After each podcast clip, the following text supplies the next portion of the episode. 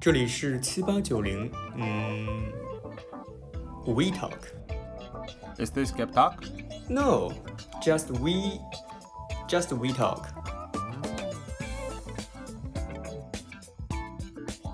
发了还是要听的，听怎么听怎么给你们指导？我们刚才录上了那个收上那句话那个背景音，要不怎么给你们指导呢？这都收到了。刚收到，正好做的。啊，好，你们都准备好了吗？准备好了，要就要不有还有什么问题要想？没有什么。哎，不要不要不要不要这样子，你自己想还有什么问题？还有什么问题可以问一问，可以提问一下。嗯，就是我们对，我们先把第一步确定好了，然后就是看后面 flow。第一步就是先要讲钉子姐的事儿，对吧？拉面姐的事儿。你先给大家稍微讲一下，你不要到时候第一次讲，发现大家都没有听过。行，他这个事儿就是，然后这里面还有一些特别 dramatic 的细节，就比如说，啊，dramatic 的，等会儿留到正式录的时候讲讲。好嘞，我已经开始，我重新开始录了。好的，没问题。我们还没打招呼呢，主播还没打招呼呢。呃，大没事啊，就现在打个招呼，或者再剪回去呗。行吗？对啊，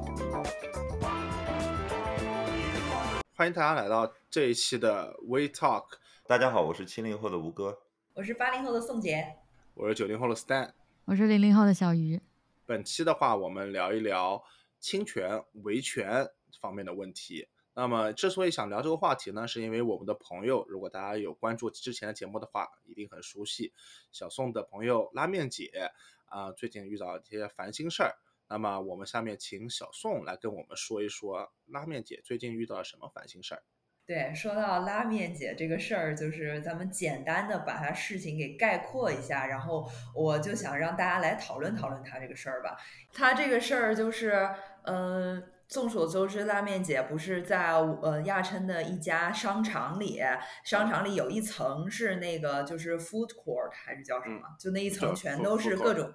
对各种那种呃档口，像中国商场里的那种呃底就是负一层的那样，然后他租了一间档口是专门卖手工拉面，嗯呃，这都知道然后呢，对，然后最近不是赶上疫情嘛，所以就是根据这个防疫政策呢，商场也是呃不经常能够开门营业，所以他们里面的这些小商业体也就受到了很大的冲击。但是德国政府呢，就会给他们一些补贴什么的，来让他们支持他们在这个艰难的时刻依旧能够生存下去。然后政府的补贴就是说，能够补给他们呃每一个商户每个月五百分之五十的房租，就是政府直接给你付，就等于减免嘛，就是你不用付，然后政府付给你的那个房东。然后你和房东签一个协议，就等于房东告诉你，我现在给你减免这个钱，然后他拿着你的同意去向政府申请这个补贴，就这么操作的。然后，但是他没想到的是，跟加拿大一样差不多是吧？对，然后他没想到呢，这他签的这个合同上面呢，那个呃商场那一方就是用很小很小的字写在上面，类似于一个非常解释性的附加条款写在上面说，但是你必须要在这就是呃合同签好之后的多少时间，大概就是一个月里，就时间非常短，你要把你余下的多少多少钱的房租一次性全付给我，以后你才能真正享受这个合约上的每个月减免百分之五十。就是说，那个商场想套这些租户的一笔流动资金，对。然后这这个条款其实非常重要，就是涉及就是它的整个这个都这个协议能不能生效，但是这句话写的非常小，你很有可能就会误看，而且他不会提醒你，就是他就故意这么操作的。然后钉子姐她拉面姐她就签了，然后签了之后，签了之后，就已经过了那个交的时期了，然后他再去问，就是说这个是怎么回事儿，然后对方才说说哦，你因为你没有达到我们这个合同成立的先决条件，你没有在多少多少日之内把你应该交给我们的余下房租全部一笔一次性转给我们，所以你也不能享受这百分之五十。但是呢，因为商场已经有了这一个协议，他就已经可以去向市政申请这笔拨款了，所以等于其实那个商场在那一个月只赚到了大概百分之一百五的房租吧，就，嗯，然后。然后现在就是，呃，他去那个拉面姐就去找商场说，你不能这样啊，就是这是在我不知情的情况下什么的。然后商场说，呃，我们非常非常的感到抱歉，你没有仔细阅读这个合约。可是也不只有你啊，有很多商家都没有阅读啊，就是摆出了一副那种那种嘴脸，就是你能把我怎么样呢？你只是一个人，你你怎么能够和我们这么大的一个 corporation 来对抗呢？广场他的确做的就是很，就弄了一种很恶劣的一个一个一个东西，一个把戏嘛，就把字弄得很小，但的确也是在合同上面有的嘛。如果我没有听错的话，就也的确是拉面姐当时没有认真仔细去看。其实我们生活中就是有很多合同嘛，我们可以从合同开始聊起。那么，呃，就是大家是否对合同有一个法律概念，或者说大家对这个合同，有的人是根本不看的。因为我知道大多数的我身边的年轻人的话，比如说其实每天都要签很多合同嘛，他们也不看，没有什么概念。问，我再问一下小宋，你说减免房租在德国的话，就是政府减免房租不是直接给商家，是打打给那个商场吗？就比如说我作为小商家，我向商场一个月支付一千，然后政府有一个补贴，不是说补贴你三百，他是给给谁啊？是给那个商家还是给那个给那个业主，而不是给那个房东呢？房，他是应该是给房东，就是房东可以从政府那儿领到三百，所以你就可以少付三百。就理论上说，因为房东拿了三百，付七百，付三百。哎，对对对对对，嗯，对，所以呢，嗯，那个呃，房东呢就需要有和业主的这个同意，这个 agreement，他能拿这个作为书面的一个材料去向政府申请这一笔拨款。然后，所以他们就先签了一个合同，然后签完之后呢，呃，那个拉面姐才发现这个合同里面有一点小猫腻，她之前在签的时候没有仔细看，就导致她没有能够在规定的时间内达到这个协议可以生效的条件，以至于这个协议对她来说，即使签了也是无效的。他无效是指他的那个嗯房东的话，他没有拿到那个三百块嘛？从从政府还是说他房东拿到了三百块，只是他还得支付一千块给房东的。对对，这个问题就是房东用他的这个协议去找政府，还是照样拿三百块，但是他 没有享受到三百的减免，他还得交一千块，然后房东里外里又多赚了这一笔钱，就等于，嗯对，嗯，就是这么样的一个事件。他现在应该挺烦的，处理这个事儿。他现在很烦，头很大，因为就是感觉作为个体被这个呃大的商家给欺压了嘛，就是非非常被不平等的对待了。那现在怎么处理呢？现在他就是，呃，他感觉靠他个人好像比较难吧，但是他又咽不下这口气，然后他又在多方的去咨询律师啊什么的，就是走法律的途径。这个事情我不知道德国的法律是什么样子的，就是在加拿大的话，这个事情可能嗯首先，呃，维权肯定是比较麻烦的事情，你要找律师，你是一个很长的过程。但是，呃，最终的话，这件事情是站不住脚的。就是我之前在一家公司是做法务方面的，然后我大概听律师说过这些事情。呃，在加拿大是这样子的，呃，大的法律是凌驾于这个商业条款之上的，或者说是其他的一些个人性的一些那个合同。这个每每个国家应该都是这样的吧？就大法永远对，在就是比如说啊，我们我们这个拉面姐是自己做生意嘛，那么可能大家并没有那么多人做生意。我来说一个大家常见的，就是生活中，特别是我们年轻人或者说留学生吧，其实在国内也一样了，就是年轻人遇到最多的一个问题就是租房，这个是比较容易见到的。租房是嗯合同，这个是其实对我们年轻人来说挺重要的一个合同。那么，呃，如果是看的不好，或者说是自己不太呃清楚，就随便签的话，可能直接造成就是这个经济损失。那么这个国内国外的事件已经很多了啊，就不要说了，之前那个什么蛋壳对吧？还是国内，这闹得对蛋壳很凶。对对对，没错，然后比如说啊，加拿大是这样子，就是每个联邦首先我不知道这是法联邦级的法律，但是其实是最后用的法律条款是省里面给的。呃，我说这么一个场景啊，很常见的就是小宋你在国外的话你也很了解，房东租给你房子上面直接写让你交半年的押金，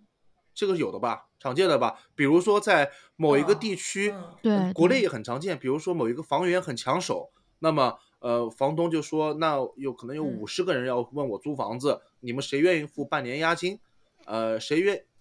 对，就押一付六那么谁愿意付半年的话，我就优先租给谁，对吧？我房租就这么多，我不涨啊。嗯，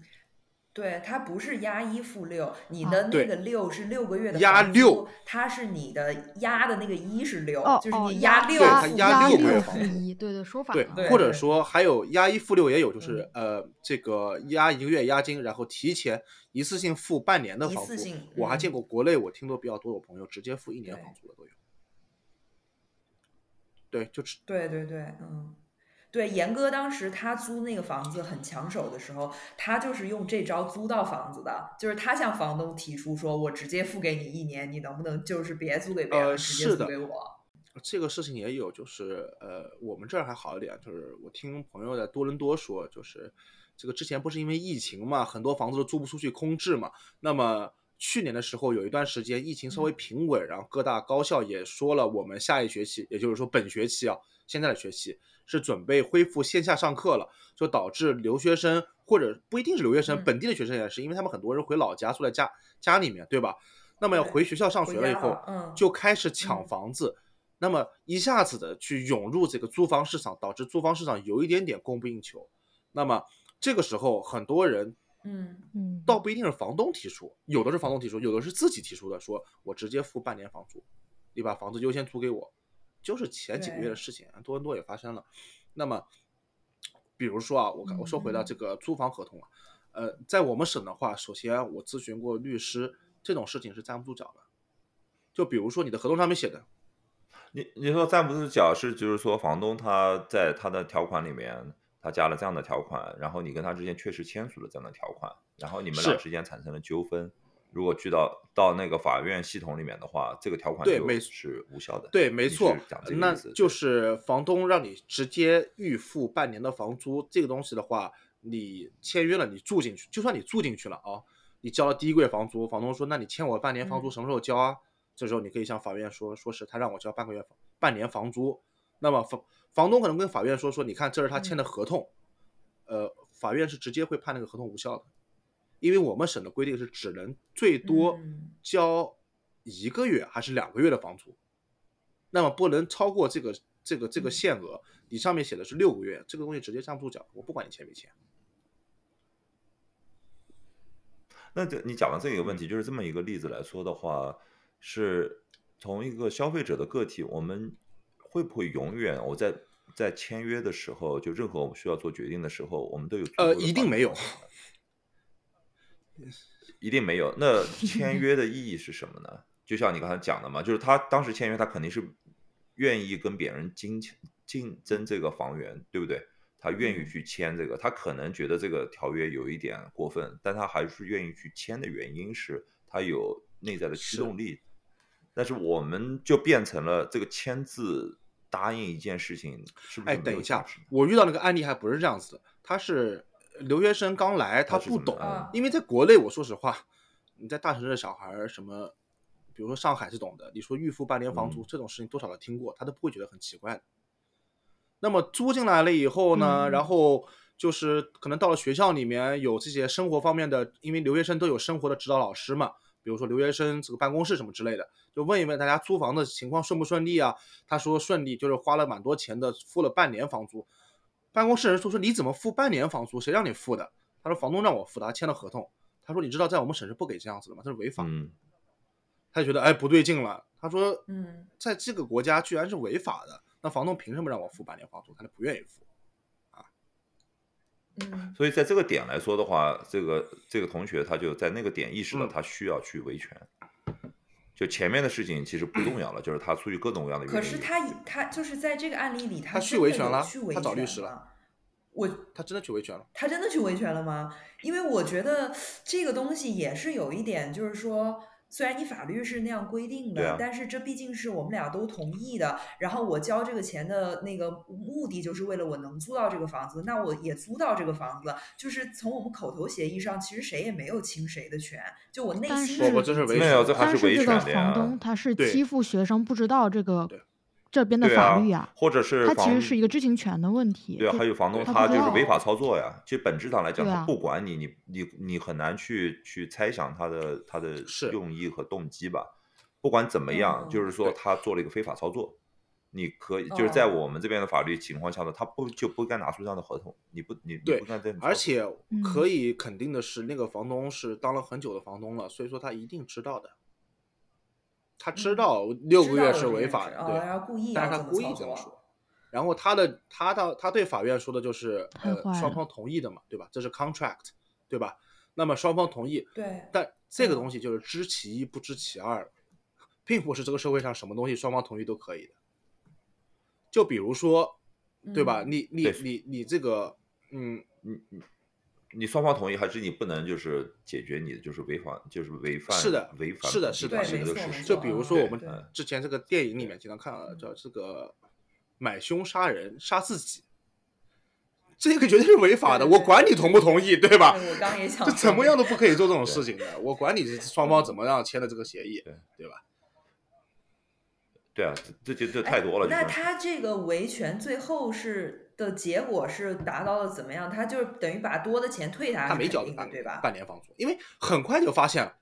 很快就哦，发现了，他就直接没交，直接没交对对，嗯他交交之发现了，前发现他刚住进去，因为当时他也是运气比较好，这个六个月房租，说实话也是一笔钱。那留学生刚来的时候，可能钱带的比较多，就是交学费嘛，他身上也拿不出这笔钱。房东说：“那你让家里面打钱嗯给你，我可以等几天。嗯，”然后就等几天，这段时间不是去学校报道嘛？学校不是哦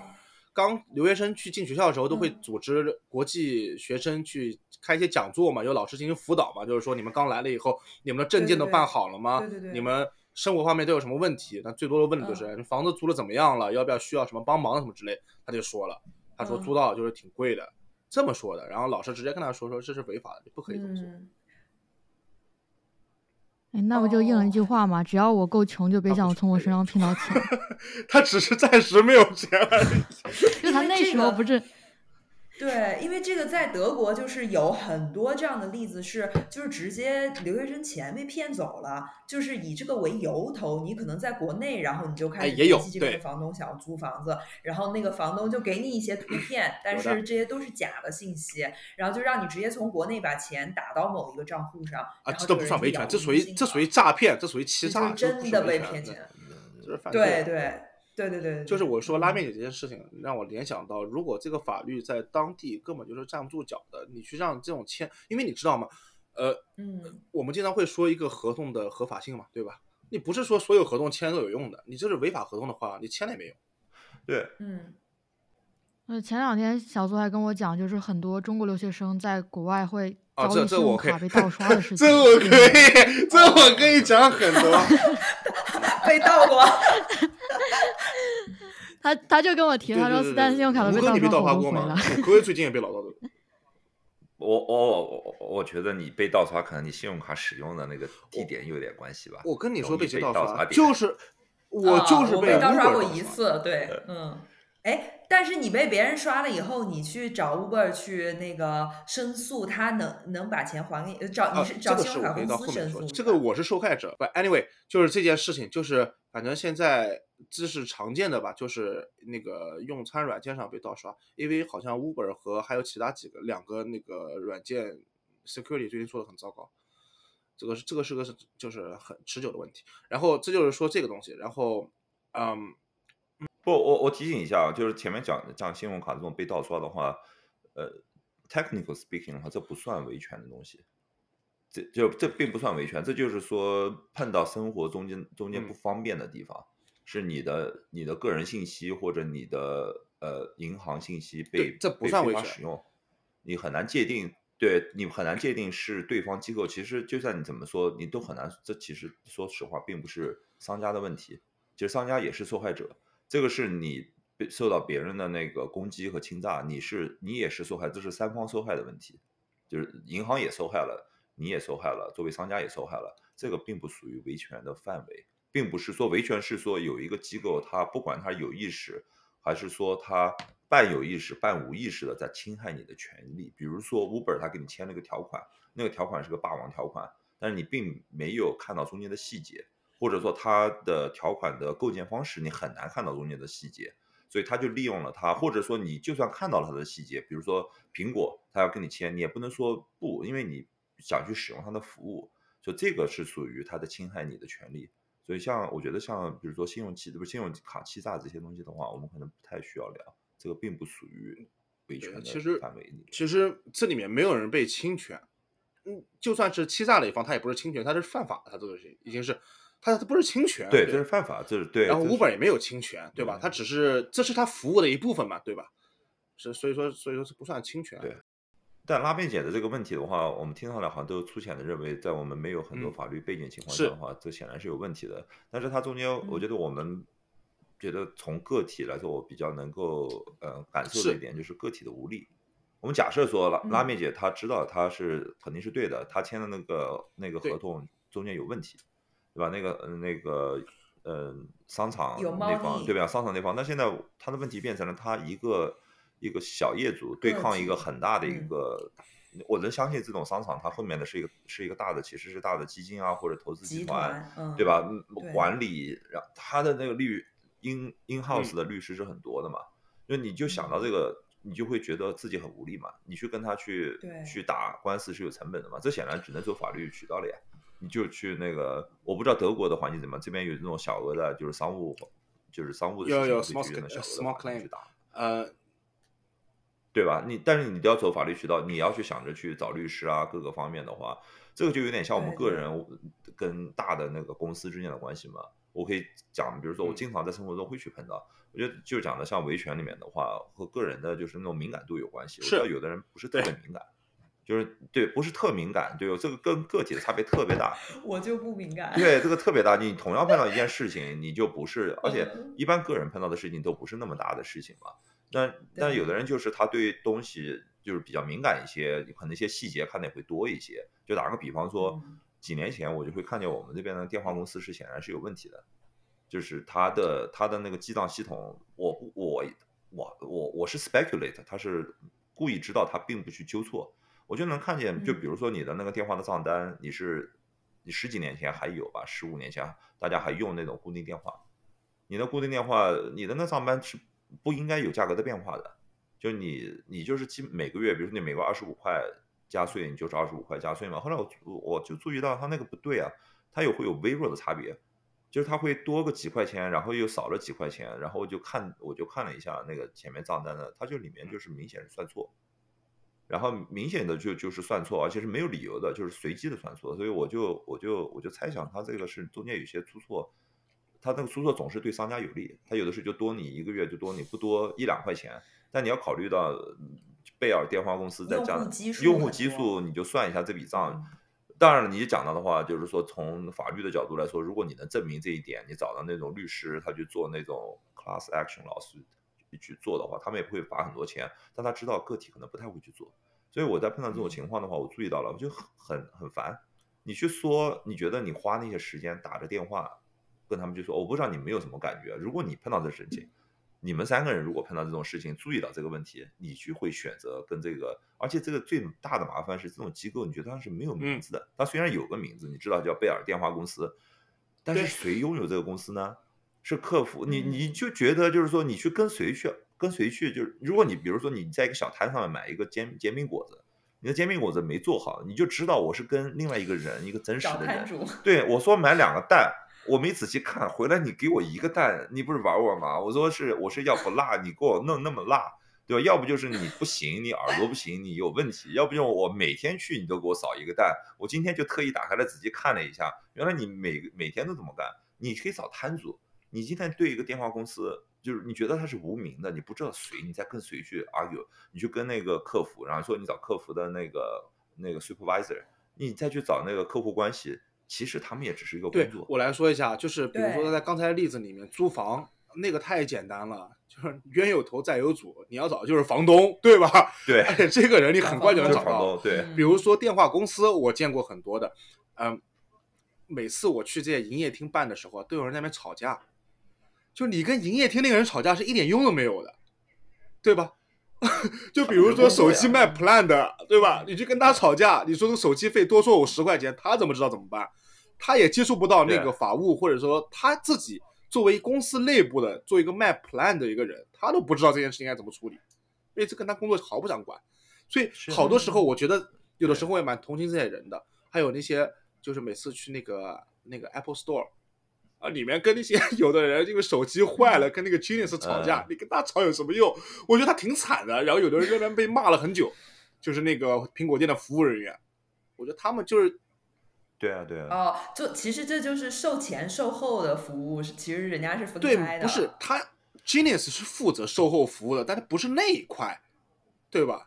啊，他是是负责售它其实是哦 service and support 嘛，对吧非苹？果用户的。他并不是说你对这个产品有什么嗯问题可以来找我，这产品就是那是另外一方人管的事情。嗯你比如说我这个手苹果手机，我觉得用的这个像素我不满意，你找经典是有什么用啊？对吧？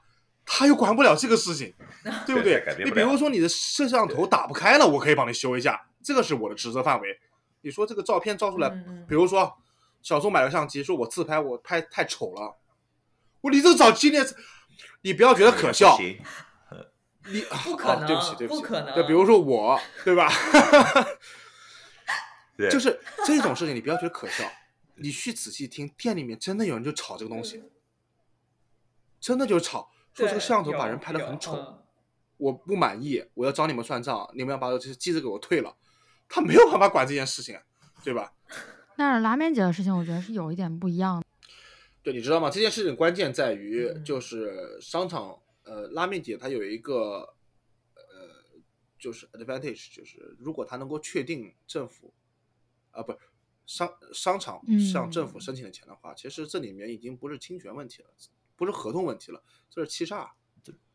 他在骗政府啊钱啊，这是很严重的。我跟你说，对对，就对对对对对，对，不管怎么说，他们之间的纠纷，我觉得还是最大的一个问题，就是也还是就是，你看，对对对就是从我们的角度来看是很明摆着的事情，但你要站在那个当事人拉面姐的角度来说的话，他还嗯是觉得这个事情很头大的。你要去跟那个那商场去，你去找你去找他们的那个谁呢？就是签的人，他们可能他上面还有一个 corporation 里面还有一帮人，嗯他也就跟他签的人，可能他也不知道他签的这个东西里面的细节或者怎么样，他只是负责说我找这个小小摊小每个每个铺子去签一下，你去找他，他一两手一摊，他就说对我跟你说也没用呀，嗯，拉面姐这个事情就是商场的法务部门，但是我跟你说啊，就是吴哥刚刚讲的很对，嗯呃，你跟法务部门讲上话，就比如说你现在想对法务部门骂一句 fuck，这句话要骂多久呢？可能要骂两个月，他才能听到。就是你连这帮人都找不到。比如说大公司的法务部门，嗯，拉嗯拉面姐说，对她去了和那个商嗯场的律师交涉，对商场说你把你的原始合同带来，我们看一看。然后那段时间正好啊是处在圣诞节期间，然后那个人的办公室里点着蜡烛，他的合同不小心 点了两页 我关键的部分被烧掉了。很好，这很好，就是这就是那个特别 drama 的细节之一嘛，我在加拿大那边听到过太的，魔幻了。比如说个人起诉大公司啊幻了，它就是这样子的，就是嗯法务部门说好的，你的 complaint 我们已经收到了，那么我们希望走法律程序。他说他他不跟你谈，因为他他就赌你不会去起诉。嗯然后你要去跟他们对对上话的唯一嗯机会是什么？就是首先你自己先花很多的人力、物力、财力去准备这个文件，然后去小额商业法商业法庭起诉，等开庭传唤对方，对方第一次还可以不到场，因为不是说传唤就要到场的，对有多少嗯。次以后才会被强制执行。哦，对，传唤一次不到场，传唤两次不到场，他知道三次是界限，他第三次来了，这时候时间已经过去了四个月了，嗯，你这时候已经疯了然后很多人在这四个月中已经放弃了，就跟就跟法庭说说我直接撤案了，嗯我没时间搞这个东西了，我已经接受了，嗯。我已经蒙受了经那个呃。不是精神损失，就是精神经济损失了。我下面还要赚钱去还债呢，我哪有时间嗯跟你天天在那边耗？对啊，对啊，对，嗯这就是他们典型的策略嘛，就是这样。他们的那个花嗯的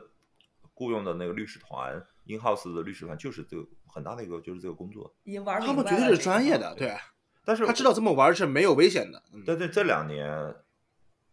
这两年我也发现有一个有一些新的转折，在那个维权上面的话，我想也听一下你们几个就是在不同地方生活的那个感觉。我觉得这个这个好像个人现在反而好一些。我觉得是那个社会，呃，我们在这边是 Twitter 嘛，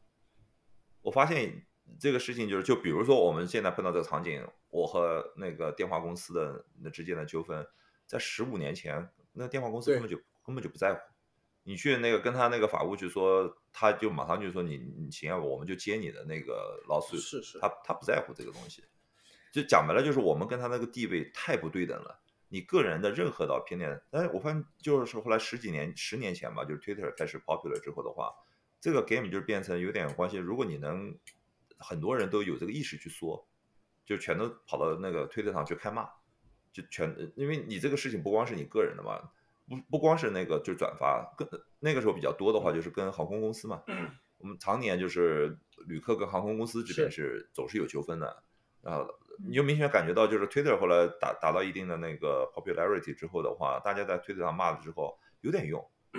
我就发现有点用的原因，就是说到最后还是就是是不是就是这商家他会不会影响到他那个盈利能力了嘛？就他的他的那个有没有可以被对被衡量的他的 reputation 被 hurt？这有点像微博。对，有人会就是用微博说这个去维权。对，就像国内国内我听说一些案例，就是有一些人跟大的商家有问题，好像国内有一个网站，你可以跑到上面去去帮助你维权，哈，忘了是谁，就帮助你去维权，就会会会会告诉你怎么样去做，然后最终的话会给你一些就是曝光度或者怎么样的，好像商家还是有一点对这个对这个是对他们有触动力的。对，就最终对个人来说的话，只能就是说伤有办法去伤害到他们的利益的时候，真正的伤害他们的利益的时候，他们才会对那个有所反应。呃，讲嗯 Twitter 的话，当年比较红的就是那个 Southwest 西南航空嘛，就是著名垃圾航空公司。哦，就就是经常会有的 Twitter 上面艾特说 Southwest Airlines，我的行李呢？然后下面有好多人留言，我的精力也没了。啊然后你看那条推特转发量超过什么二三十万的时候，西南航空一定红，一定很慌的，因为这些人全是他的顾客，他很慌的。就是大家最后讨论到最后以后，大家很生气，以后就真的不订你房，不订你的机票了，你就没生意了。所以用脚投票。是的，是的，是的，真的以前就是这样子。那么在国内的话，说微博，嗯，小小鱼可能年纪比较小一点，没有那个什么感触。小宋跟我肯定知道，吴哥那段时间不知道有没有在国内生活，就是这个的嗯鼻祖是三幺五消费者维权晚会，哇，每年最好看的晚会，太好看了啊！这这个晚会我听说过，但我没有一直没有看过。对他当年网络还不是很那个曝光，就是曝嗯光，嗯，曝光恶劣曝光大会，还有的直接把商家那个负责人请来，就直接当面进行羞辱。哇，这当面么劲爆！对当面问责，消费嗯三幺五晚会啊，这个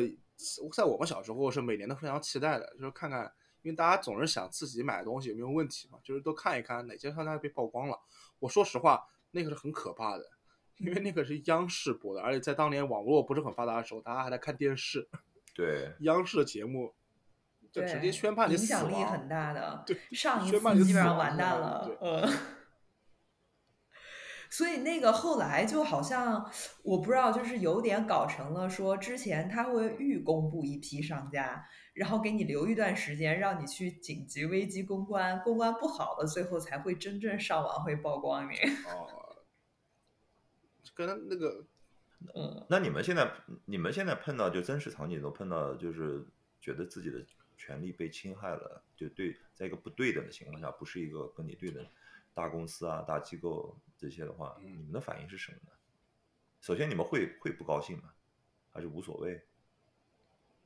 会不高兴，呃，但其实具体的讲，我可能也不知道怎么去做好。嗯，你举个例子呢？对啊其实我我仔细想了一下，我的维权事件可能在生活中比较小。哦，想到一个，就是不知道算不算吧，就嗯。百度网盘、这个 A P P 嘛，它不是有一些流氓条约，就是如果你不同意的话，你就没有办法使用这个 A P P 嘛。有一天我就嗯。很嗯。犟，它我我嗯。那一天是打算用它，就新安装了嗯。一个版本，然后点击那个启动，它让你同意什么什么条约，然后到最后一条好像要读取我手机的什么信息吧，我就点击拒绝，啊，然后我然后他就然后呢？他就没了，就那个那个进入的页面小框框直接没有掉了，然后我又又再次点这个啊。A P P，、又点击进去，然后又想登录，然后同意同意同意之后，再一个我还是选选了拒绝，这么重复三次之嗯。后，那个 A P P 我就直接打不开了，就手机上的 A P P，然后我就嗯。只能卸载，嗯。哦，但我还是需要用它呀，就没有办法卸载之后我又重装，我只能全部选同意，然后再才能才能打开 A P P 的页面去使用，去下载东西。这是免费的还是一个付费的呢？百度网盘是一个免费的软件，嗯，但是你可以付费解锁它的更它多的功它它能对免费的时候，它的下载和上传速度是相当的慢，相当相当的慢。嗯但是如果你开会员的话，它会好一点儿，但开会员也是好那么一丢丢。你要开那个最高等级会员，嗯叫什么黄金会员还是叫什么会员，它才达到一个比较正常的速度吧。它已经被骂很多年了，就因为他这个东西。后来他的竞品就在这几年出现了嘛，叫阿里云盘。阿里云嗯盘先是以嗯它免费送，呃，在内测的时候免费送用户很多的容量，比如一送就一百 G、两百 G 这样的容量，而且它的下载速度也比百度网盘快很多很多，所以很多人去转战阿里云盘。就我在想，是不是对这样这样流氓的操作，是不是只有等到就是大家都已经对它怨声载道到一定程度，等它竞品出现了，就我们投向他竞品，然后他才知道改进，就是他才知道自己的用户其实对他不满意，不是知道这是个商业不策略。这是个 business strategy，就是这这是为什么任每个国家都要打击垄断，因为一个行业一旦被垄断了以后，他就有权不改，懂吧？嗯，所以对，就只能用。我跟你说，在在很多时候在在 management 里面，他不是不知道这个错误，他不是不知道这个东西对他的商业会有危害，他是看这个东西的 cost，或者说这个东西的 influence。对啊，你搞了半天，你还是要用我的东西，我凭什么改？我改的话，我不要花他在钱啊。衡量这个成本。错从从那个对错误等同于成本嘛，其实就是像 Stan 说的，management 是知道的，就是说我们潜在的潜在的问题，我们的缺陷或错误，它只是换了一个成本，它的那个成本，它的收益更大嘛，其实它并无所谓，最终就是收益成本他们的那个衡量。嗯，对吧？就之前，之前这个吴哥肯定会知道，我们说这个就是 ERP 企业级的运用里面，很多都是的。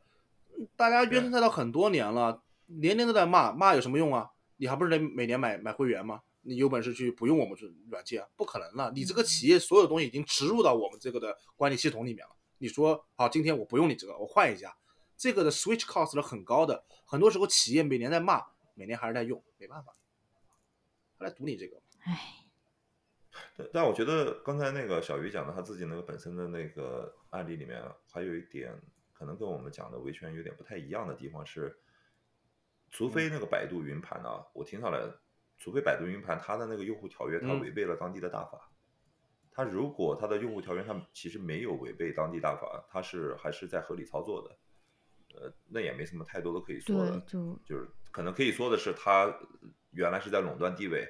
那我们很不爽。那还有，如果他确实违背了当地的大法的话，这就可能涉及到维权了。你你你这个就嗯有问题。还有就是小鱼没有仔细说他的那个，你觉得呃被冒犯的条款到底是什么？就读取本地数据啊，他嗯说了呀。哦哦哦，不好意思啊，我来这么说一个，嗯，就是这是一个，还有一个，现在在国内的 APP 就是国内啊，国外还好一点，国内 APP 很严重的一个问题就是，小鱼肯定深有感触，什么 APP 都要求你实名认证，提对对对，供你所有的个人信息。嗯我说实话，这个是违法的，对，你不要说是工信部要备案，没有这个说法，没有说国家给每一个 APP 都有权利去，你可以去索取别人的信息。已经你说生日、姓名这个就算了，现在已经到身份证号上传你的什么人脸识别，谁给你的权利？但是现在的 APP 都这样，你不啊同意就真的不能用。而且他会用一种方法，对，他会说什么？你现在你的这个账对对号不需要你安全，去你加上指纹就会更安全嗯，是一种一种引诱而且性的，他还会就是。煞有介事的跟你说，这个是符合国家相关法律法规，这绝对是狗屁！我跟你说，就是根据国家相关法律法规规定什么什么什么之类的，后面接着这个东西。哎，我说实话，很离谱的，很多时候现在已经离谱到一个相片 PS 就改修改相片美颜的一个一个软件，它也要求你上传身份证号。我就想你是你是什么东西，对吧？你怎么也可以让我上传身份证号？我遇到的比较多的可能就是一定要你的手机号，一定要你接收验证码。就比如我最近玩的一个玩的一个游戏，我是用微信登录的嘛，然后玩了几天之后，他就突然间要我呃绑定手机号是密码，不然的话就不然的话我找不到那个那个重新进入游戏，就是不需要验证手机号的那个入口，就很困难。然后我后来只能完成验证手机号这一步。它登录方式只有手机登录。它它它不是只有手机登录，它是必须你微信登录完，它必须还要你手机去绑定。对我在国内，呃，之前回国的时候办办业务也遇到过，就是银行嘛，现在现在银行就是都要求你做人脸识别嗯嘛，我就说我不做，对对？吧？他说这东西是必须要做，要不然的话这个业务没有办法进行下去。我说那那那你是不是说从你的角度来讲，你是属于那一类，就是你觉得你的利益被冒犯了，而且不合法、不合规的，你是立刻就就这也不是，但是我对这东西比较敏感，对某些点比较敏感吧。我气的倒不是说我的利益被冒犯，我就是觉得就是很多商家现在已经在毫不自知的去滥用他的权利他。在习以为常的去侵犯我这个东西，我就他已经变成一个常态了，你不得不接受。我倒觉得他不不见得是毫不自知，我觉我觉得这就是他们有他们背后的 hidden agenda，他就想收集自知是在不同的层面吧，是 Stan 可能是嗯说就是在操作就是店员的层面，他并不知道这样做，他们可能是从小时候你讲就是从整个集团或者业务它上面，它有这么一个有有会引导那些当地的本店会做这些行为，他那个集团的角度，他们嗯是有目的的，他们不是不自觉。可能是他们两个是有差别。从从下面的营业员的角度来说，这样做好像是啊，我们就这个规定，好像我们的规定后面有很、嗯很听上去很靠谱的原原因，但他并不知道，可能从这个这个这个公司的高层面的操作，他这个原因根本就站不住脚，不他们是为了我我另外一个目的。嗯我这么做的目的就是，呃，首先说实话，现在大家的信息已经被这个泄露这么多了，被侵犯这么多了，个人信息，你让我银行办个业务造个人脸识别，你何必呢？真不在乎。说实话，我这脸，对吧？啊、破罐子破摔哎，就是我这张脸，如果在别的时代都不会有这么多人去去去去去留存的。但是因为活在当伟大的当代最好的人类最好的时代，导致我都有这么多人想看，对吧？那么我想做的是什么？就是其实跟吴哥很说的很像，就我是想，首先我是因为回国休假办事，所以我有时间，懂吧？我时间成本可以忽略不计，我嗯就是为了唤醒那个营业厅当当当时工作的人员。你是有情怀的，你还是算是我是行为艺术，我跟你说一下，工作服务。我跟你说一下，就是我唤醒的过程，就是我能感觉到他那个 moment，他被我启蒙了，懂吧？就是启蒙运动在如此小的一个场域里面，它发生了。我来跟你说啊，就那个大堂经，就不是大堂经理，就是业务经理嘛。我就说，我说这个我不同意人脸识别，我我愿意这个签字，银行是可以的嘛，对吧？笔记是可以作为认证的一部分的嘛，对吧？那我就签名，这可以吧？对对，我我还可以使用设置密码，这个是全世界银行业通用的嘛？签名和设置密码都是可以作为你的 credential 的嘛，嗯对吧？对啊，没问题。那么我就说我愿意签字，或者说我愿意那个输入密码，呃，我不想用人脸识别的方式，可不可以？他说哦，那签字和设置密码没问题，我们都会帮你设置的，但是还要再有这么一项人脸识别，这是最新的规定。我说什么规定？他说是有这个规定的。我说是有关法律法规、有关部门的规定的吗？他说肯定是的，是有文件的。我说 OK，我说那这样子吧，我也不为难你，你先让我看一下文件。他就傻住了，拿不出来，因为这个文件是领导在晨会上说的，没有人看过这个文件，就大家也不知道这东西存不存在，就嗯，take it for granted。哦，有这个文件，我说你看过这个？那他不是蛮不是蛮好好的，这个是这个是常一见的。般对，因为一般都会说，那你把文件拿我看一下啊，下。那不是，那不是没有资格看不服务服务，这是我们不内部不是文件他说了，国家有关法律法规和这个有关部门的文嗯件，对吧？他这个正常的，他还是很想好好服务我的。那你刚才讲到一点嘛，你刚才讲到了一个很好的一个点，我觉得那个听众可以就是接下来，就是当有人跟你说有关法律法规的时候，一定要细问是什么法律法规。我觉得这句话经常听，对吧？有关嗯就是国内国外可能都有吧，对吧？到到底是什么？，就比如说国外经常会说，呃，你这个东西不能退，according to policy，我什么 policy？internal policy 吗？federal policy、provincial policy，你你在说 policy 这个词的时候，你呃知不知道这 policy 这个词什么意思？他们很多时候就随口说，比如说银行这个事情啊，我嗯我跟你说，后好玩的事情还在后面，他就说这个这个文件，我说那我看一下这个文件吧，我也不为难你，对吧？如果确实有这个文件的话，那我也配合，对吧？因为我的 end goal 在这边就是办业务嘛，你的嗯 end goal 在这边就是好好服务我嘛，我们是没有冲突的。嗯他说好的，他说那我去找一下，我还不知道这个文件在哪。我说没关系，你去找。他就去问了他们的经理，然后我就看到他跟经理就是聊天的时候，两个人都很都很迷茫。就是经理是在大区会议的晨会上听他更高的经理说文件这个事情的，就是文件这个事情，文件是非常嗯乌托邦的一件事情，它没有存在过。我怀疑这个整个集团里面有几个人看过这个文件。OK，Anyway，、一定有这个文件。嗯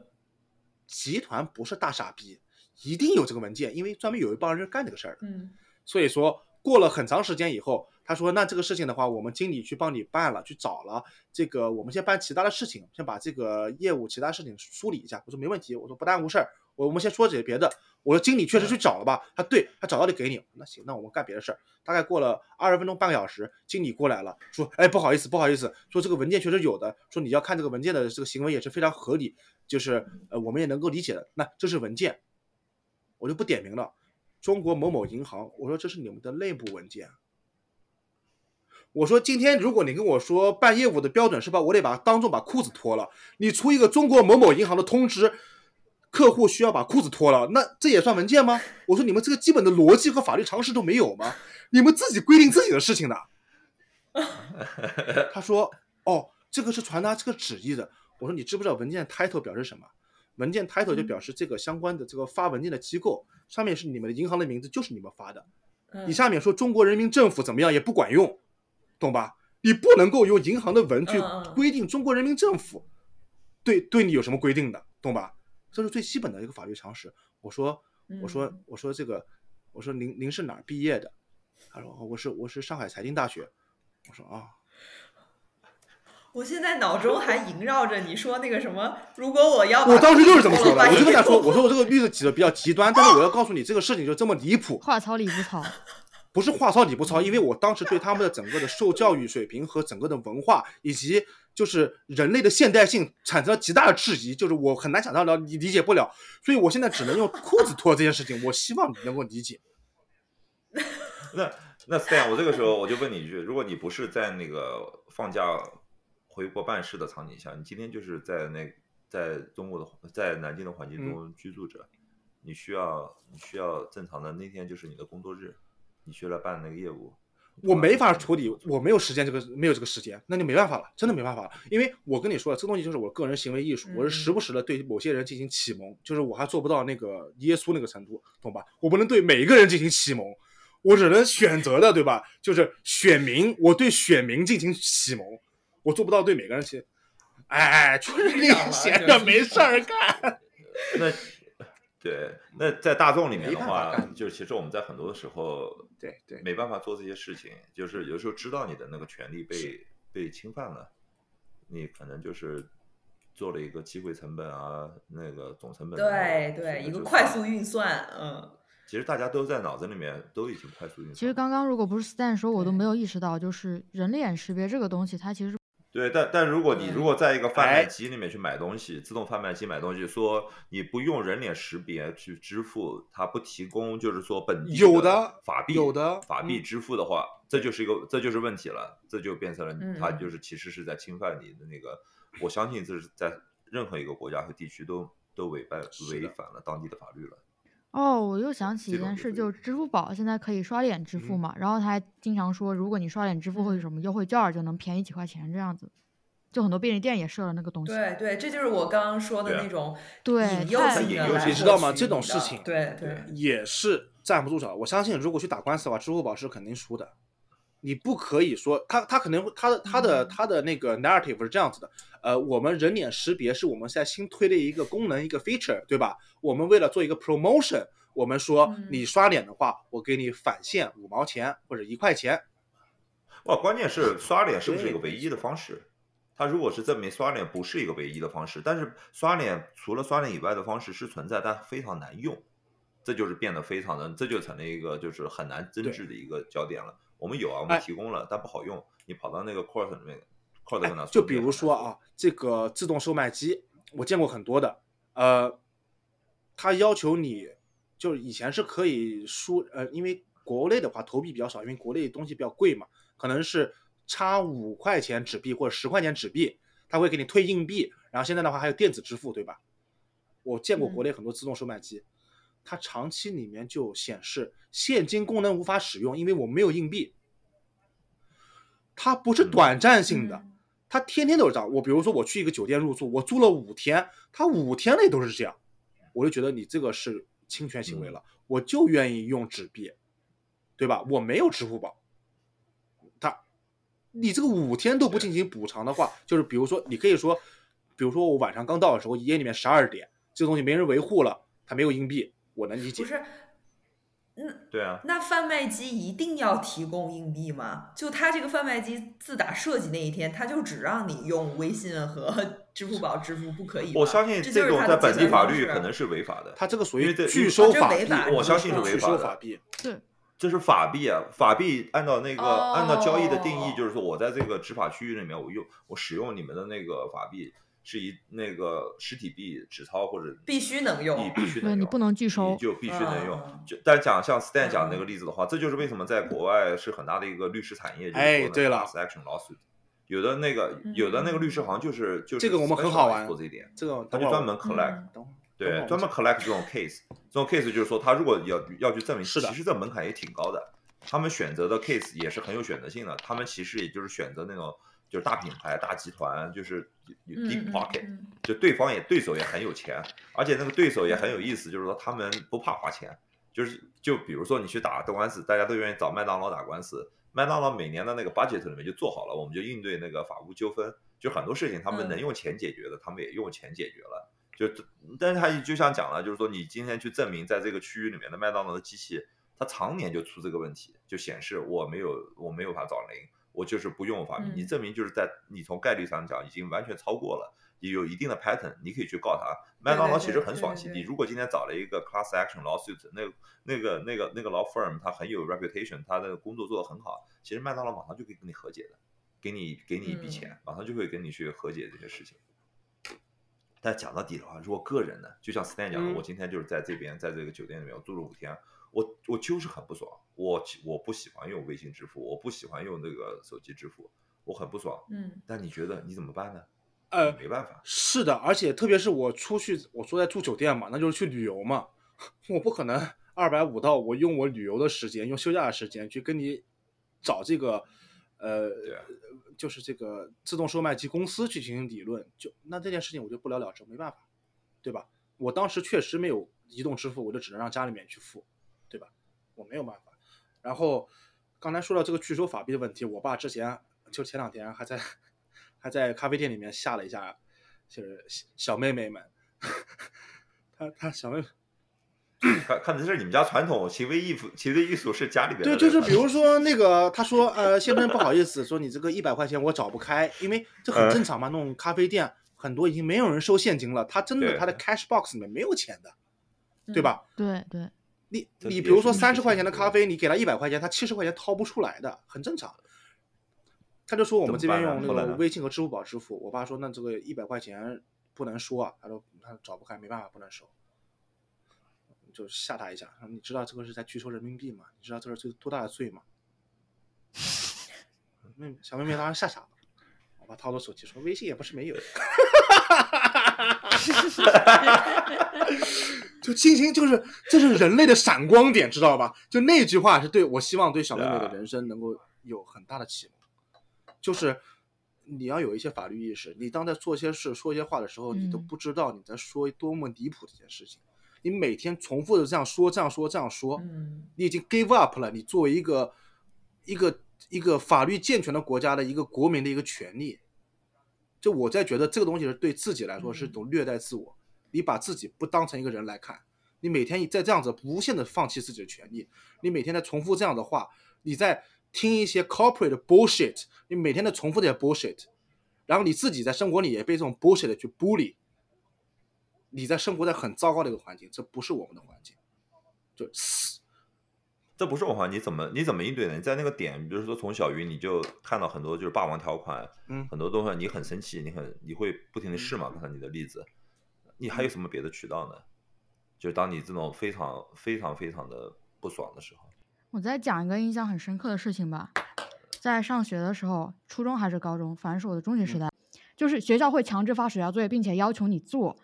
就有的同学他就觉得这个是不对的，就是我我没有要定，没有要做，凭什么要要就是这样强制征收我的费用？他就好像去告到教育局去了。嗯然后教育局又反馈给学校，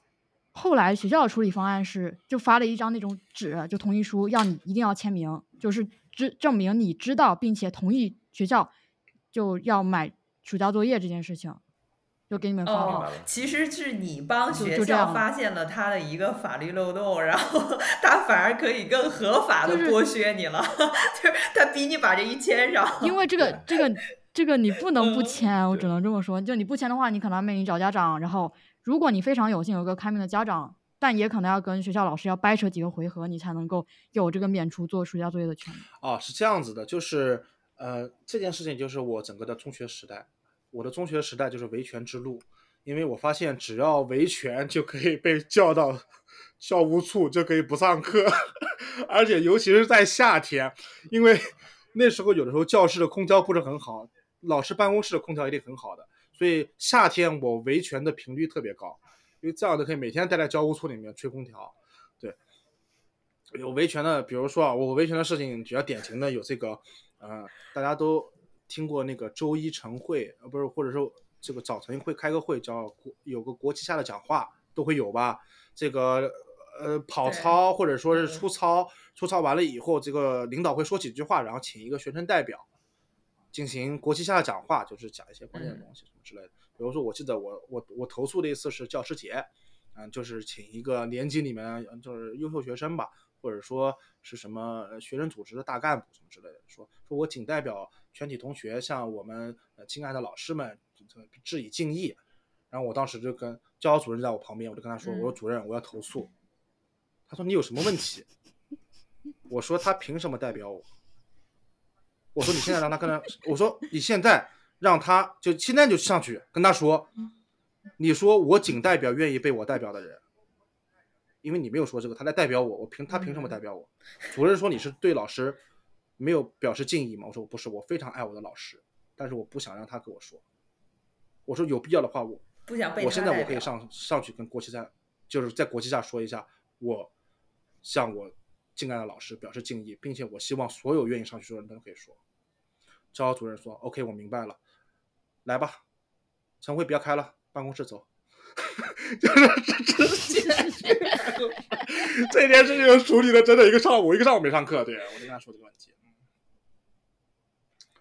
这有什么可处理这的？这这这细想是一件很有道理的一件事情。你知道吗？就是这样子。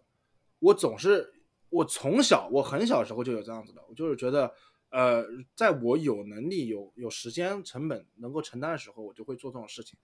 就我不希望能够这件事情有什么解决，我所以说我说这是行为艺术呢。我希望就是很多人在其中的人能够有那么一个瞬间意识到自己这个事情是荒谬的。不对的，有问题的，对，有对我，我小时候有一件这个事儿，我你一说，我想起来了，就是我上初中的时候，我们要参加那个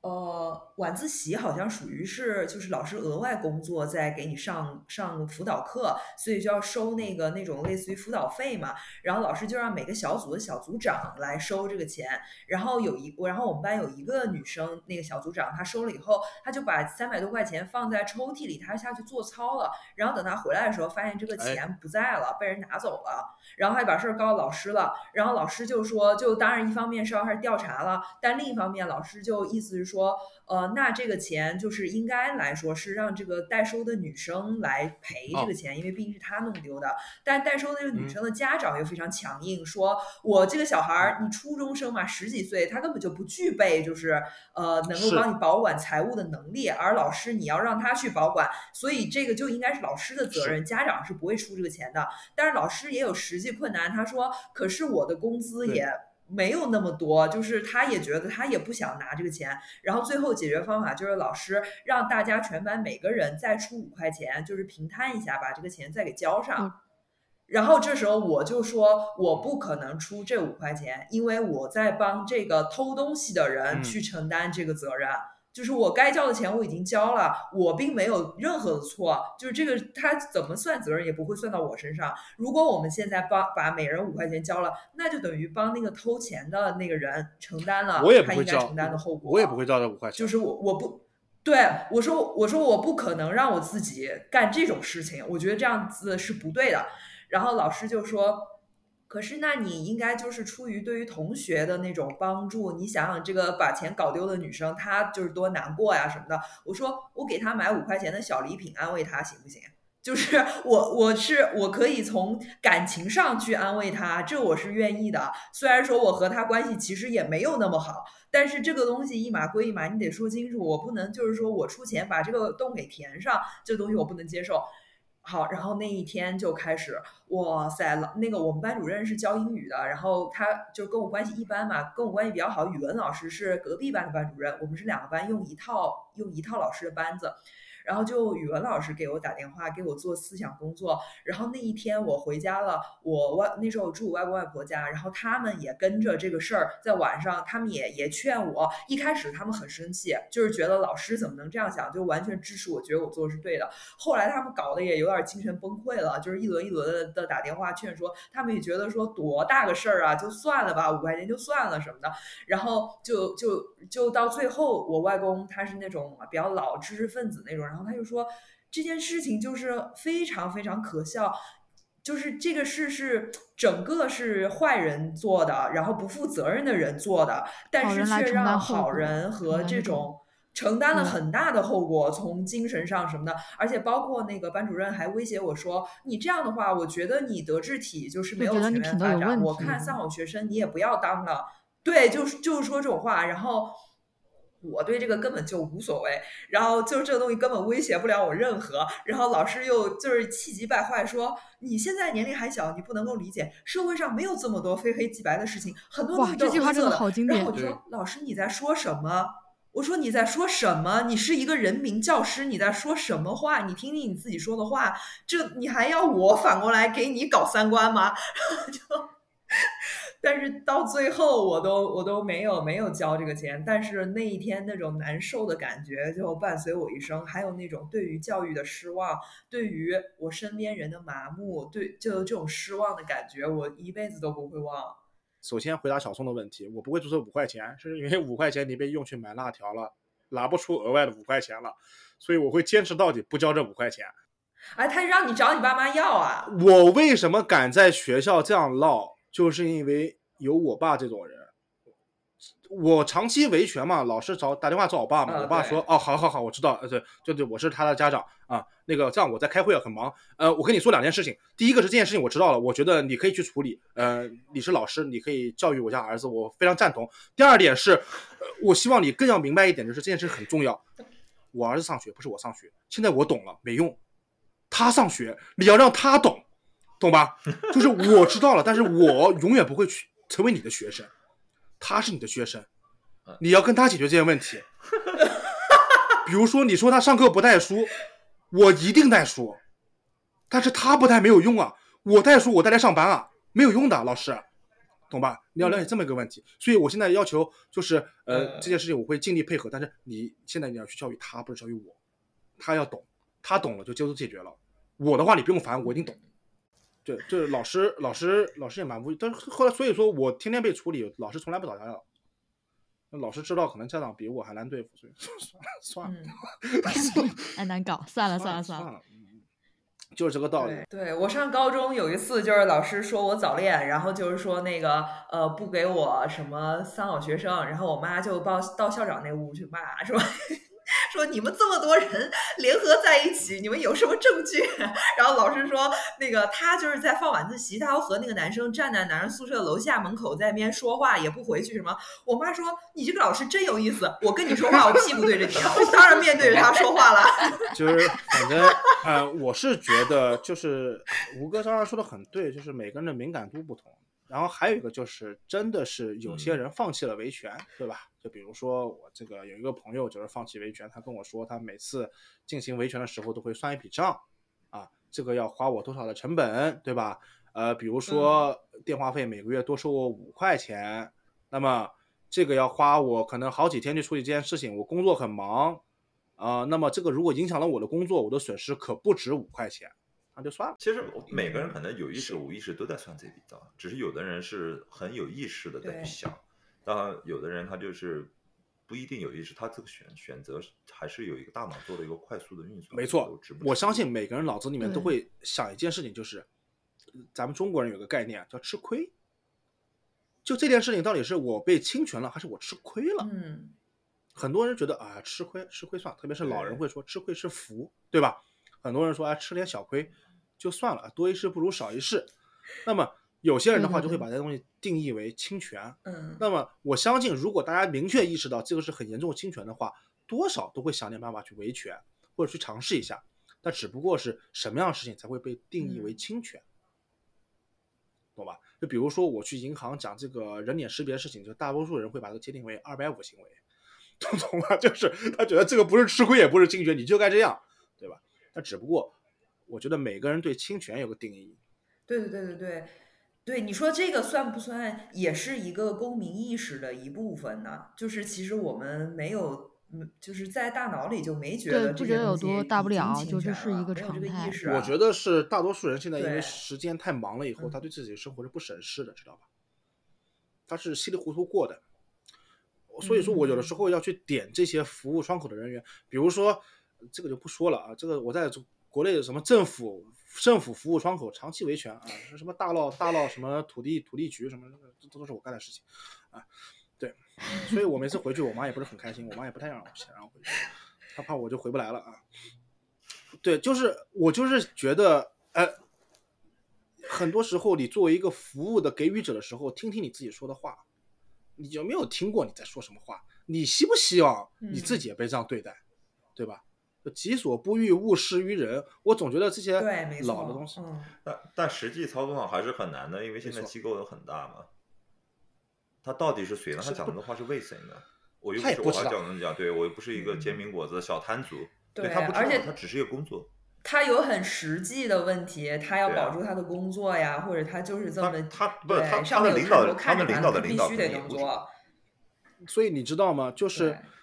我是觉得我个人很难做出这样的事情，是因为呃，我觉得我这个人比较爱惜羽毛，比较自爱，就是我不希望被 treat like shit，我也不希望 treat 别人 like shit。所以，但是我觉得这些人是不是有恶意？不是的嗯，他们是纯粹处于一种混沌状态，他脑子里面是嗡的，啊，他不知道什么是 shit，他不知道，他也不知道而且说实话，他并没有任何对我的恶意。他晨会上领导布置了三个小时工作，就是说你们现在要执行这个新的规定，要采集人脸识别啊，这是我们下面的工作重点。这个作为一个 KPI，我们要来检查你们这个月的新开的五十个户里面，如果超过两个没有采集人脸识别，你们要被扣工资。你说他他没有恶意，哇塞，那这个就是说回到非常嗯危险的一个话，就是所谓一个词叫平庸的恶呀，就是汉娜·阿伦特 写的艾希曼在耶路撒冷的报告。对他们但凡读过阿伦特也不会这么想，但是阿伦特卖的也不好吧，卖的不如那个大兵啊。嗯就不知道不知道那个樊登，樊登有没有说阿伦特？对，不知道樊登有没有推荐过阿伦特？嗯，应该是没有，不就是然肯哪天定有人读。对，平庸的恶，嗯，他只是这个链条上的一一一部分，他只是在做他的工作。我下面来说一个，刚才吴哥说的，我刚才点没说那个 class action，呃，吴哥知道吗？就是这是一个赚钱的一个一个路子。这现在有很多网站，你把这就是普通谁赚钱人，的路子是因为他这些律师事务所如果打这些 class，啊哎，去注册去给你个网站，所以你就对，没错你作为一个 participant，你去注册，那么有不同样的，比如说啊，呃，这个比较多的啊，class action，动不动就告苹果，说什么什么东西虚假宣传，或者说什么什么东西并不是说你说那么好用，或者说苹果说我们这个是最流畅的这个处理器，他发现不是最流畅的，他开始告你，懂吧？这个很常见的。然后你就可以上传你的苹果仪器购买小票，成为他的 participant 之一。如果这个官司真告赢的话，你可能会获得十四块九毛九的赔赔偿什么之类的。我有朋友真干这种事，他真的是他们是告三星，好像真告赢了啊，说三星那个屏幕怎么怎么样，虚假宣传。然后他他买了一个什么三星的手机，他就上传个小票，然后结果告赢了，好像赔了他四块九毛九。对，就是总赔偿额国内广告法好像不能说“罪”字吧，然后很多淘宝的详情页后来就改把那个“罪”改成星号啊，或者用拼音这样子来替代掉。拼音，我觉得这个更应该被对就是告，这个属于更严重的违法，这是欺负这个不识字的人，呃，欺负不不懂拼音的人。比如说我爸拼音就不好，他可能看不懂。嗯而且，嗯，这个有点儿就是叫什么不规范使用汉语，我觉得呃，不不不该不该使用汉语不是犯法，这个还是不一样。不犯法不吗应该不犯法，这个属于违规。这个哦我觉得不属不规范使用汉字不属于犯法。然后就 class action 这个，反正我还参加过呢，啊，但是并没有打赢，所以说并没有得到赔款。告的是麦当劳，只要上传你在麦当劳消费的小票，我没有小票，我还当当天去买了杯咖啡，然后上传那个杯咖啡的小票，然后他说我们要告麦当劳，只要你是麦当劳的 consumer，你就有可能会被 entitle 这笔钱。说 OK，嗯，那谁还不是啊，对吧？然后我就去买了杯咖啡，然后上。但你没有想过，如果维权这个事情很容易的话，对商家来说，有没有让他们的经营成本在提高呢？肯定有，肯定有肯定有你。包括现在，其实很多商家很惨的，呃，这个呃网络维权嘛，对吧？或者说是这个社交网络维权，嗯，我说实话，很多时候是一种通过舆论或者说是公众的这种舆论，呃，这个舆论压力对商家的一种压榨，对吧？呃，嗯就人多势众嘛。我们经常会说的是，呃，对于商家名誉侵害的话，比如说个体的侵权，或者说是一些，呃，倒不是侵权，很多是质量方面有问题，对吧？这个质量上面的案，这个案例，它的尺度是多大？嗯，这个是公众在维权中非常不注意的。比如说，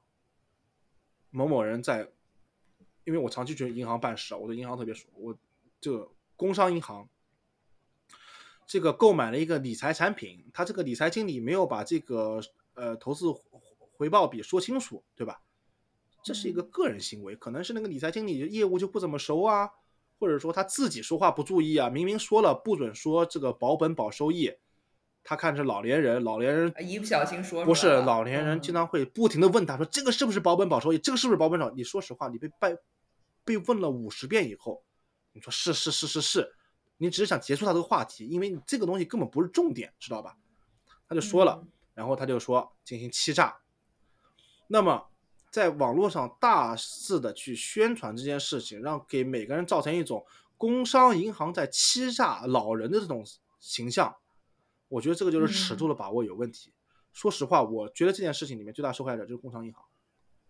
啊，对银行无意要欺诈这个老人，而且银行已经有规定了被，碰瓷了，可以说是也不是碰他也不是碰瓷，他这个事情是真实存在的。我说实话，那个业务经理自己啊，是被第三方无限放大的，不是说那个老人引诱银行说出了这个话，然后对，没。错没错。然后最后事情就传嗯成了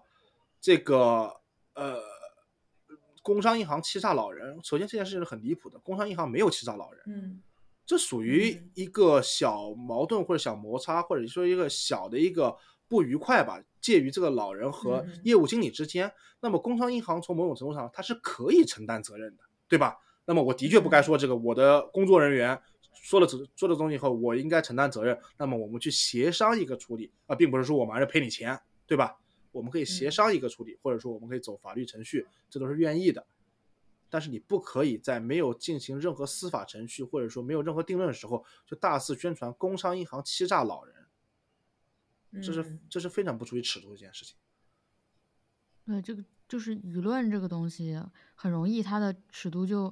不知道到哪去了，对，一个是就对有一些会有一些这就营销号，有一点像是那种它就说什么激激人情举报绪，对，就是举报被滥对用就滥的时候滥滥举嗯报嗯对，就是批评公众人物，或者说是批评公众事件，或者说是批评某一个社会上的组织，这个尺度问题其实是体现出首先几点啊，一个是媒体的良心，第二个是、嗯呃公民的素养，这个是很糟糕的一件嗯事情。呃，曾经在美国有段时间是非常混乱的，也就是媒体为了夺人眼球，天天到处就是乱骂，对吧？他认为这件事情有爆炸性，比如说同样的事情发生在美国，一个银一个基这个投资经理骗了一个老人，关于条款的事情，这件事情根本没有什么可报道。他现在说是这个富国银行欺欺压老人，这件事情立马就有爆炸性了，对吧？你如果不某纽约某个支行经理什么什么经理说了什么什么不对的话，就没人看。那么这是一个是嗯媒体的良心，呃，第二个是就是公众是否有这种自觉度。比如说你在看到这个信息的时候，很多人就不去了解这个事件，就说哈，以后再也不去工商银行存钱了。下面你看评论很多的，工商银行垃圾银行，大家都别去了。嗯嗯，就说出这种话是有代价的。你不了解这件事情的时候，你就对莫名其妙的这样泄愤式的评论。所以说你现在去看整个的一些关于公众事件的举报和投诉下面，整个下面的评论就跟就跟就跟垃圾场一样，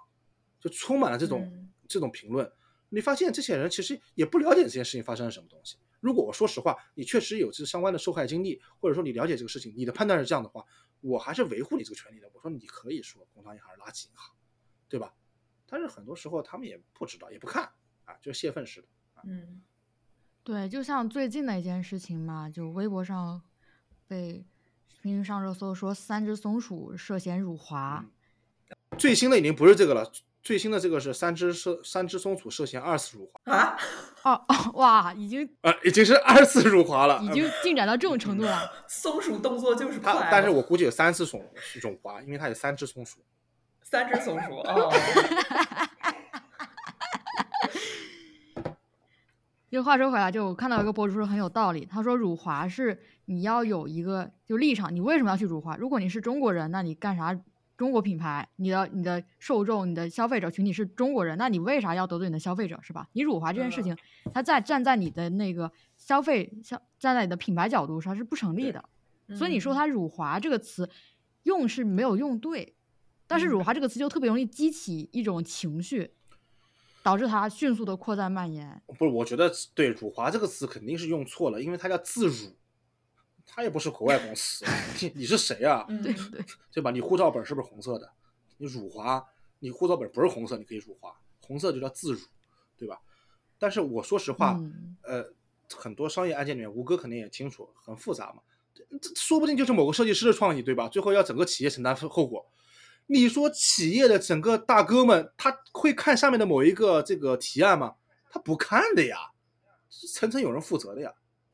对吧？对，就是这个之前这个也不是什么辱，就广告辱华不是什么新鲜事儿。之前那个老罗就说过，那个立邦漆就是呃把那个画的是他用的创意是一个那种故宫的那种雕了羊的柱子，上面刷了这个漆，然后这个漆非常光滑，非常光洁，一个龙盘上去没盘住，掉下来了。哎，对，然后就说这个广告辱华了什么什么的，但可能但可能这就是一个华人设计师，他觉得他自己这是一个 genius idea，他 对吧？这不是有一句笑话吗？就是一个中国人一生必经的三件事：出生、嗯死亡、入华。哎呀，我觉得有人骂是好的，哎、这件事情该该骂，懂吧？有这个有这个渠道去骂，这个是。然后进行全民讨论也挺好的，我觉得这个也是一个启蒙的瞬间，嗯，这也是 enlightenment moment。但是回到头来讲的话，就是商家在买单嘛，他们确实很多，还有模特呢，模特也在买单呀。现在没有人，你你长成这种样的模特，现在没有人。哦，对对对，但是就是自从有这个讨论之前，我没发现我生活中真的有长得这样的人。经过这个讨论，我发现其实蛮多的。嗯对啊，他们马上没生意做啊，那也怎么办呢？他们在买单呀，所以很多事情都社会怎么把一些事情处理好，给民众一个法对舆论怎么怎么控制，大家有没有一个发声的平台？就是三只松鼠这个模特呢，就一个是加一个是伽利略、伽利雷，一个是哥白尼，对吧？就是他已经现在要为人类事业献身了，没办法了，真的历史到了这个 moment。我觉得被讨论是好的，讨论是好的，应该讨论这件事情。对，嗯、我倒是觉得这件事情讨论的结果不重要，但是讨论这个嗯行为其实挺好的。但是我希望他们是真讨论，不是随意的利用这个由头进行泄愤泄愤和辱骂，以及嗯是以这件事情作为选边的标准，对另外一方人进行攻击，懂吧？如果他嗯们真的是能讨论这件事情的话，我倒是觉得好的。中国社会对于审美的讨论太少了，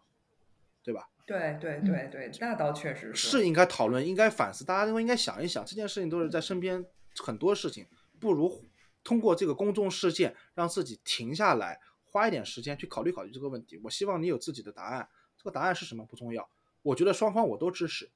对吧？说这东西长这样的人，我觉得也挺可笑的，因为他们不知道符号的力量。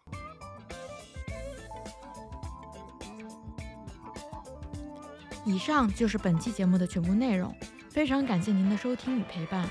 如果您对我们的节目感兴趣，欢迎您通过小宇宙、汽水、苹果播客订阅收听。更多节目花絮，进一步微信公众号即可，微博搜索节目名称七八九零 Gap Talk，数字七八九零，英文字母 G A P T A L K。好，我们下期再见。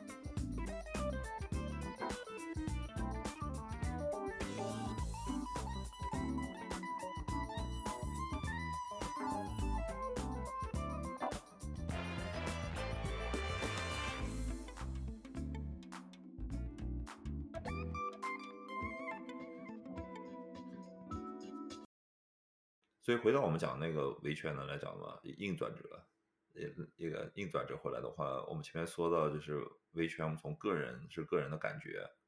对吧？你每个人的那个敏感程度也不一样。那我们从另外一个角度来说的话，维维权的简单或者复杂程度，能不能反映一个社会的文明度呢？就你在不同的区域，你觉得你同样的一件事情，你有很接近的情绪，你在不同的区域，你选择不同的那个应对方法，有能折射出社会的文明度吗？哎，但是我就在想一个问题，就是就比如说你在上嗯海，你前段时间你在上海碰到同一件事情，你现在跑跑跑到德国碰到同一件事情，你处理的方法是一样的吗？我觉得，呃，首先我就是首先的一个就是，我觉得在德国，我不会害怕维权这件事情，就是我觉得一定可以，嗯，这是很好的对，一定可以通过就是一些规章制度去解决，就是我觉得。那你的意思就是说你做不做是另外一回事情，首先你对对。对对对，而且一呃般如果我真的觉得侵权了，我一定会做的，因为我知道一定会被很好的解嗯。决的，就是我只要做就可以了，嗯。然后这个过程也不会很头痛。就是就是大嗯家都是在办事，就即使我不能真的跟那个电信公司的拥有者说话，但是嗯它的这个制度已经足够的完善，就是你觉得你的问题可以被对我可问题可以被解决，我我不会觉得这是一个非常成本很高的事情。我期待就是它嗯百分之九十到九十五都可以被解决，然后那不能被解决的那一部分，我也相信我能得到合理的解释，把这个事情平复下去，到最后我也能认，就是我会有这种感觉嗯啊。对，嗯但是这也并不是因为就是说熟人社会或者怎样，我有足够大的关系，而是就是大家都 play by the 嗯 rules，、然后这个 rules 又被制定的足够 functional，就是它这一整套的 system 是可以完美咬合和运转的。嗯，嗯，但是我觉得你刚刚说的就是它能不能证明一个一个城一个地方的那个呃发达程度？我又想到一个例子，就是比如说我看像《乡村爱情》那样的电视剧，它里面讲的就是一个村儿里的嗯。事情，但它那个行政效率也很高，就是在于它每个人都认识每个对对人。对。如果你不把这事儿给办好的话，大家的眼睛都看着你，它反而也很有效。这这是、嗯，这也是很有意思的一个点啊，就是说它对，就最后还是社会的那个运转的那个效率，嗯。它不一定是简单的说，因为我们现在的文明是按照西方的来定义的嘛，就是说它不一不一定说你这更文明，但它原来的一些组织形式可能效率也可能效率也并不低。对虽，然是对吧，在乡村里面的有些事情你也不会轻易嗯做，那个别人也不会轻易欺负对，，就在不嗯同大小的组织体有不同的运转的方式，我觉得。对，你就好像说，原来当没有合同，全是口头契约，难道他这种打破契约就比你打破合同的概率更大吗？我觉得也未嗯必。但你的前提是乡土社会，对对对没错没错没错社会的话，对嗯吧？就是大家的那个制约很对多，但你一旦变成了那个陌生人社会，你就是商业社会的话，你就不得不用契约，嗯用契约对了，然后契约就带走了，就牵涉到了维权啊，就各个方面的。那你们碰到那个不爽的事情，你们怎么怎么处理的？就有的时候你觉得，哎，算了，我也我我碰到这事，你碰到这个，比如说我碰到，我会很不开心。就像上上周五还真碰到一个事情，我那麦当劳买那个买的那个自取的东西嘛，因为我们那边的麦当劳特别容易出嗯错，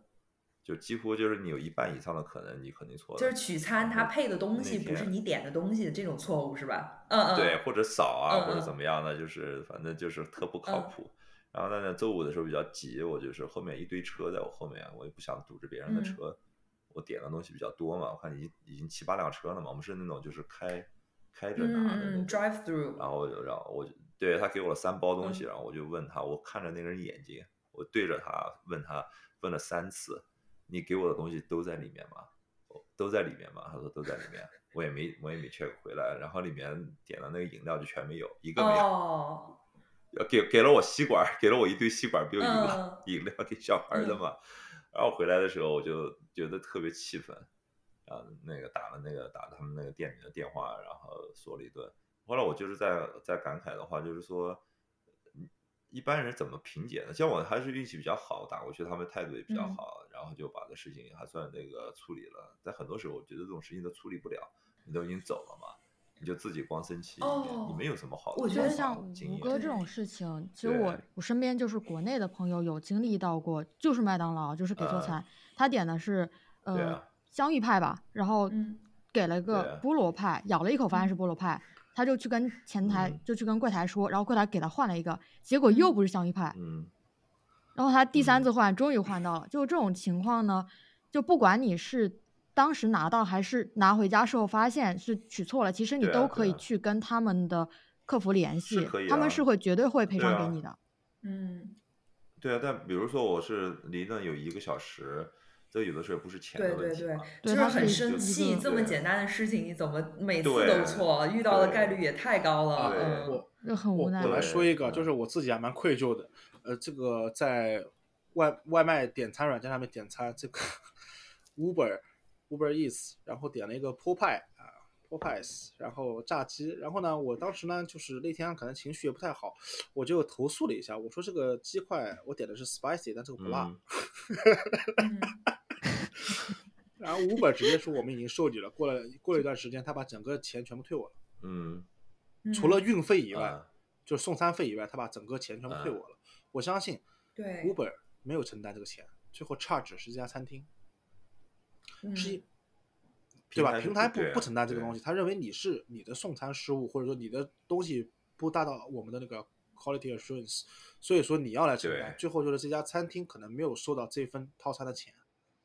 但我觉得挺挺挺挺过分的，其实挺过分的。我也没有这个本意，对，我觉得就是像比如说刚刚吴哥说那个他在开车 drive through，然后去取餐，他又觉得后面等了很多车，他不想耽误大家的时间。就我有有点在想，其实这是不是会是我们中国人的一种思维？因为就比如说我有观察到几点，像在德国，你比如说在呃任何地方你排队结账的时候，你会发现前面那个人他就在和收银员聊天，然后你很急，但是你后面排队人没有人急。然后呢，收银员也很正常的在和他聊天，就是他们不认为我在占用别人的时间，就这所有的所有是他整个购物体验的一部对，分。这是他那个，嗯对，那是他和收银员之间的那个，就是说他们的互动对嘛。对对对对的确是，我这边买东西，我就在想，是不是有时候其实我也没必要，就是说好像我自己搞得很快，然后什么钱随便往口袋里一插，是为了节省别人时间。别人对我其实没有这个这个 expectation，我可以很快很快的结束我的付款。就我这种思维，我有慢慢在改变。然后还有一个就是说在，在餐厅里，嗯就是比如说一般在餐厅嗯里吃完饭，他那个呃都会来给你服务，然后问你说啊你吃的怎么样啊那些就正常会问一下。啊一般我会认为好像现在可以说，你可以理直气壮的说不对没错，以前我以为这只是一种呃走面儿，一种比较 friendly 的一种 service。但是有一次我就跟他说，我说啊，我觉得你这个真的太咸了，因为德国有德国人他吃的嗯口味就是比较重。我说我觉得你这个就是有点太咸了。然后他就说，哦，那你应该一开始就跟我说，我可以给你换一份。嗯，对对，这就好像那个说什么嗯太辣了，他给你换了一份，就就这对于商家来说，就是这是他们本来就应该承担的成本，就你是可以说的。但我不知道这是因为我个人，还是就是说可能中国人就是的整个文化使我这样。嗯，就是说，其实大家的那个表达自己的那个真实想法，就是自己个人的那个意识上面，也可以就是审视一下，是不是可以对改变一下，就更加更加主观的表达。对，但是我就是属于那种算了。我一般都是算了，而且我会想很多事情来安慰我自己，比如你那个你不，你算了的本质原因是什么呢？为什么你就对呀、算就是因为我会想一些事情来来来安慰我自己嘛。就比如啊说，你说那个你跟麦当劳那个人确认，你问他是不是都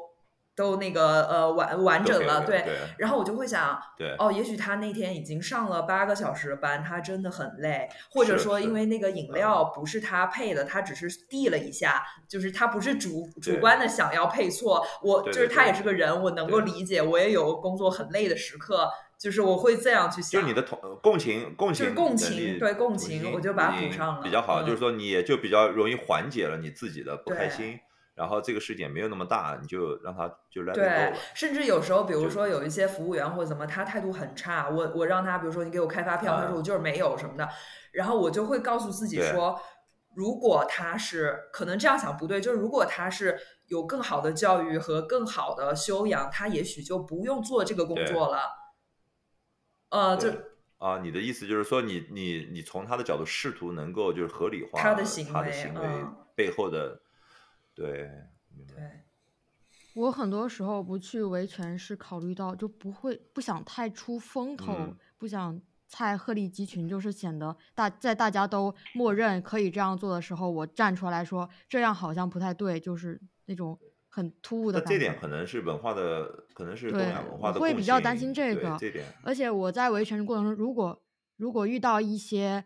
可能会对别人造成困难的时候，我就会放弃。就你就不像像 Stan 要搞行为艺术，就被别人我跟你说，我我小时候上小学出去跟家里面吃，跟家里面吃饭，就会经常会在餐厅里面表演这东西。就比如说小学，你知道小学生那那么矮，一米三几啊，招招手让那个服务员过来，我说来喊你们经理来一下。当时的服务员都惊了，你几不是不是岁？不 是不是，在你的意识里面，这个不代表就是说好像没有礼貌、没有教养，但在很多的那个东亚文化下面的嗯成长是是是没错没错得把这样的行为联系成这是一个没有没有礼没有没有教养、没有礼嗯貌的表现，对。可能文化文化的上面一些东西也需要那个。我八岁就知道他处理不了，得要经理来。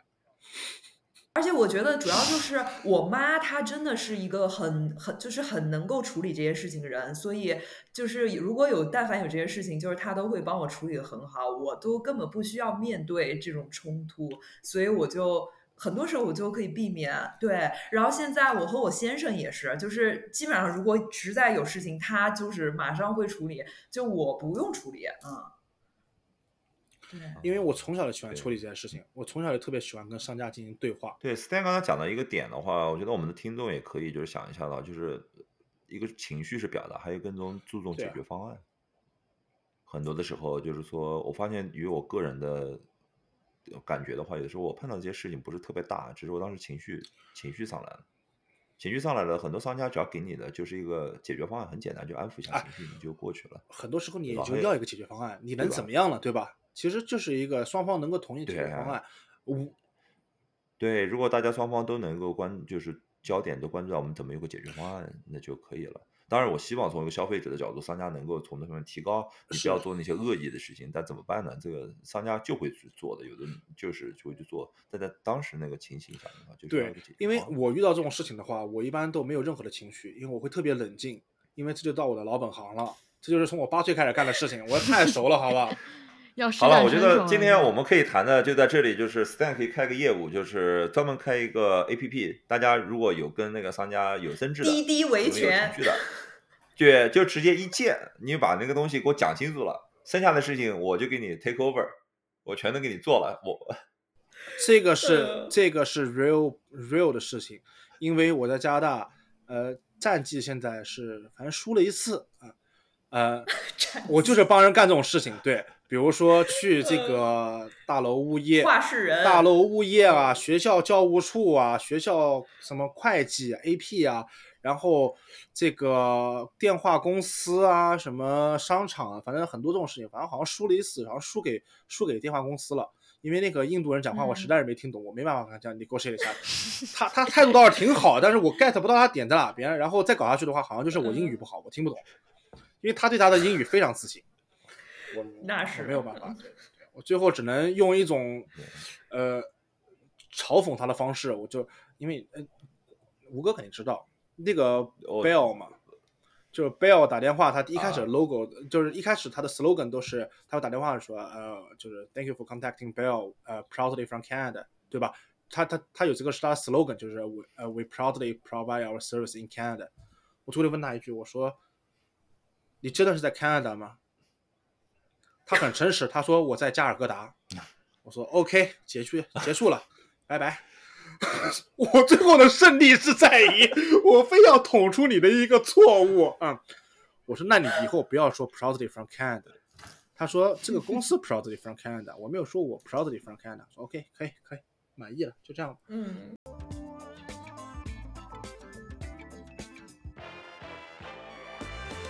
现在很常见，就是跟这个客服嘛，对吧？去对话，去这个呃，或者说我们比如说是 negotiate，、这这这其实是这其实是很常见的一个。然后大家现在在网上经常会聊这个东西，就是呃，比如说我们聊到赛博一点，现在的客服全都是 bot 了，已经不是人了，懂吧？就每天微博上 之前那个联通联通客服的那个电话嘛，不不是说被录音的那个，嗯，对被录音的那个，有人就问说你是客服吗？他说亲你好，不是的哟，怎么可能会是客服呢？呃就，怎你是么可能是机器人吗？呢对你是机器人三吗个字就触发了他的一条